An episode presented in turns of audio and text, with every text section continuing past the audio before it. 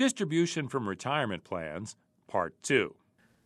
This chapter focuses on two new subjects. First, the distribution options available from tax advantage retirement plans, and second, planning considerations when dis- making distribution choices.